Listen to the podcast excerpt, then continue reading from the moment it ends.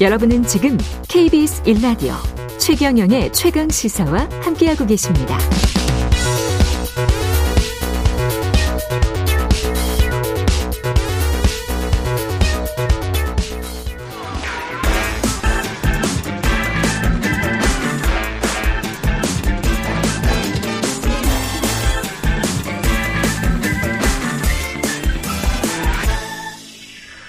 네, 한 번 더 뉴스 시간입니다. 오늘은 한국경제신문 최영창 기자와 함께합니다. 안녕하십니까? 네, 안녕하세요.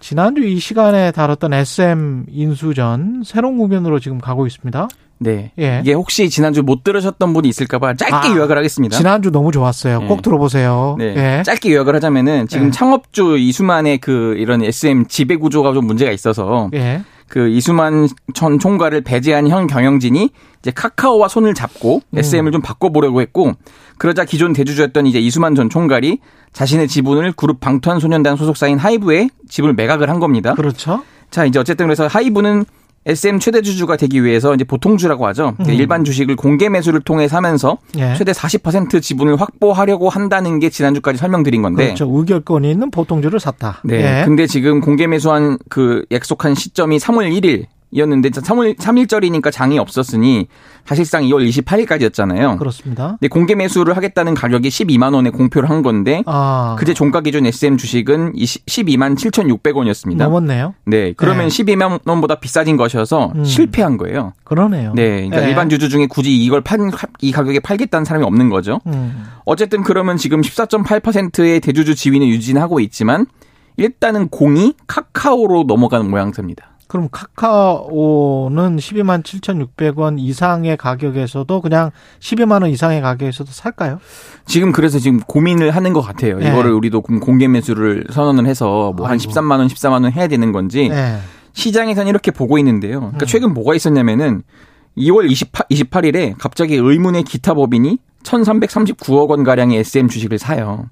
기타 법인이? 네. 이제 어딘지는 아직 확인은 안 됐어요. 예. 근데 사 점 오육 퍼센트 정도거든요. 예. 그러면서 이제 주가가 급등을 해버리니까 이게 공개 매수를 선언하는 가격보다 올라가는 거예요. 그러네요. 오 퍼센트는 안 되고. 네. 근데 시장에서는 이 기타 법인은 아마 카카오일 것이다라고 보는 좀 전망이 좀 우세합니다. 오 퍼센트가 넘어야 정체가 밝혀지는데. 네. 예. 근데 어쨌든 기, 결제 해지 차원에서 음. 카카오가 직접 나서라 이렇게 말이 나, 많이 나오고 있고요. 그러면 결국은 카카오는 여러 가지 조건을 이제 지금 따져보고 있는 것 같습니다. 그렇죠. 아, 너무 비싼 가격에 사면 또 그렇죠. 수지가 안 맞는 거잖아요. 네네. 그럼 와중에 이제 하이브는 아, 이거 좀 주가 조작 아니냐 이상하다라고 네. 하면서 금감원에 조사를 요청했습니다. 네. 그러니까 예. 지난달 십육일에도 한번 이런 게 있었어요. 예. 그러니까 한 이틀 정도인 건데, 그러니까 에스엠 주식을 누군가가 육십오만 주를 매수해버려가지고 주, 그날 주가가 또 한 십삼만 천구백 원까지 뛴 겁니다.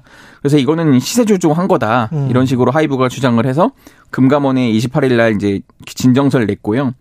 어, 금감원은 어제 이렇게 입장을 냈습니다. 자본시장 공정성을 훼손하는 불공정 거래 행위는 엄단하겠다. 한번 지금 들여다보겠다는 얘기입니다. 아, 남은 변수가 뭐가 있을까요? 지금 일단은 현재까지 일대 주주는 누구예요? 일대 주주는 일대 주주는 지금 하이, 하이브가 맞습니다. 하이브죠. 네, 네. 이수만 전 총괄이 지분을 다 그 팔십오 퍼센트 산 거기 때문에 네. 그 맞는데, 근데 지금 진짜 많은 변수, 정말 네. 이게 알 수 없는 시장이어서 네.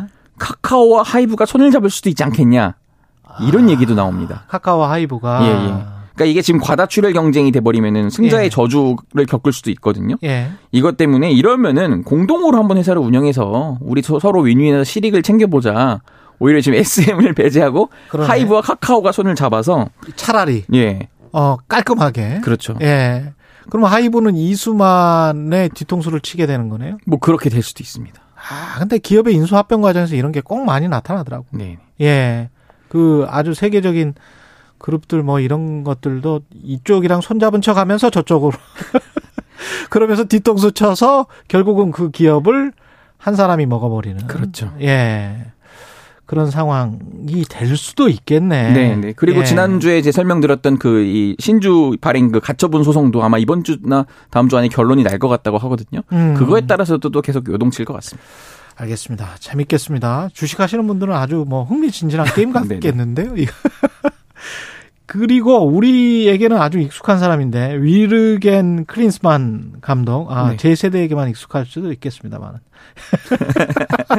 독일 축구의 전설이었는데 네.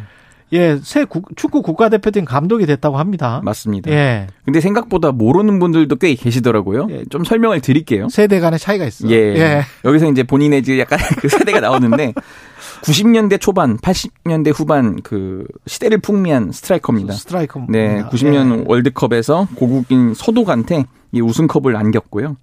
월드컵 통산 열한 골, 그리고 팔십팔 년 서울 올림픽에도 참가해서 동메달을 걸었어요. 그리고 그해 이제 분데스리가 득점왕도 거머쥐었는데 구십사 년도 미국 월드컵에서는 우리에게 좀 또 악연이라면 악연이 있습니다. 그러네. 당시 조별리그에서 두 골을 넣어서 맞아요. 독일이 삼 대 일로 이겼거든요. 예. 근데 지도자로서도 어, 초반엔 나쁘지 않았어요. 예. 이천육 년 독일 월드컵에서 독일 대표팀 지휘봉 잡고 삼 위를 합니다. 음. 이천십사 년 브라질 월드컵에서는 미국 대표팀을 이끌고 십육 강에 진출하거든요. 이때 미국 대표팀 기억납니다. 클린스만 네. 감독. 그때 예. 뭐 조별, 조별리그가 되게 뭐 죽음의 조였는데 예, 이거 다 뚫고 이제 올라왔습니다. 예. 그랬는데 지금 조금 우려가 나오고 있긴 우려가 합니다. 나오고 있다. 네. 축구 팬들 사이에서 그 비판, 우려는 왜 나오는 겁니까? 일단 기본적으로 네. 클럽팀 감독으로서는 뚜렷한 업적이 없어요. 음. 그러니까 이천팔 년도 독일 최고 명문인 그 바이에른 뮌헨. 뮌헨을 잡고도 일 년 음. 만에 사임을 했고요.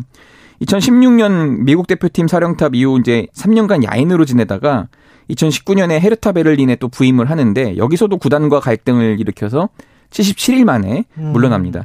이후에는 감독 생활을 이어가지 않아서 또 현대 축구 흐름이 좀 뒤떨어지는 것 아니냐 이런 아. 좀 지적도 나오고 있고요.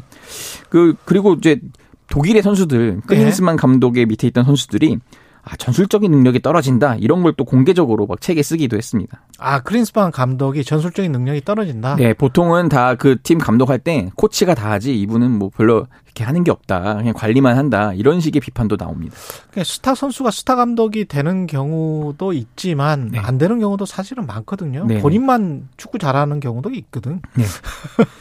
예. 그래서 지금 좀 축구협회 입장에서는 좀 뚜렷하게 설명을 못하는 부분이 있어요. 예. 원래는 이 마이클 밀러 전력강화위원장이 후보군을 추린 다음에 이제 이 다섯 가지 기준을 제시했어요. 예. 전문성, 감독 경험, 뭐 동기부여가 확실한지, 그리고 뭐 팀워크 능력, 환경적 요인 이런 건데. 음. 그러니까 최근에 이제 기자간담회 할 때는 이런 거가 아니라 뭘 보고 네, 뭘 보고 있냐 했더니 아, 강인한 성품의 소유자다.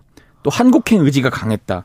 뭐 이런 아니, 식으로 생각을 합니다. 돈 많이 준다면은 강할 수 있고 강인한 성품이 뭐 감독이 강인한 성품일 필요가 있어요? 아니 그러니까 이제 그런 얘기를 하는 거예요. 스타 선수들의 돌출 행동을 이분이 네. 지금 제어할 수 있다. 그러다가 근데 그거는 뭐 네. 반항하면 어떻게 하는 거지? 뭐 근데 이제 아니, 한국 상황과 약간 안 맞는 것도 있을 수 있어요. 네. 그런 건 이제 막 스타 플레이어들이 질비해서 팀워크가 잘 안 되는 그 나라의 경우에 해당이 되거든요. 그렇지, 그렇지. 네, 어쨌든 근데, 근데 클린스만 자체가 너무 스타이기 때문에 음. 사람들이 그냥 뭐 수긍은 할 것 같은데. 그렇죠. 그래서 강인한 선풍은 워낙 좀 그 난해해서 네. 어제 또 이제 그 축구장에서 기자들이 정몽규 축구협회장한테도 네. 이제 물어봤더니 우리한테 제일 중요한 거는 본선 진출이 아니다. 네. 십육 강 이상 갔을 때 어떻게 하느냐다. 그게 중요한데 일단 그런 면에서 경험이 확실하지 않냐 클린스만이 좀 이렇게 분석을 합니다. 자, 자우리안 감독 된 거죠 지금? 된 거고요. 다음 네. 주에 이제 팔 일에 입국을 합니다. 그래서 바로 아마 기자간담회를 할 것 같습니다. 네. 본인의 청사진을 드러낼 것 같고요. 벤투 감독도 처음에 우리가 반신반의 했었잖아요. 예, 예. 예, 그리고 계속 비판은 더 많이 하고 그랬는데 나중에 좋은 결과였으니까 혹시 모르겠습니다. 예. 한국경제신문 최영창 기자였습니다. 고맙습니다. 네, 감사합니다. 케이비에스 일 라디오 최경영의 최강시사 이 부는 여기까지입니다.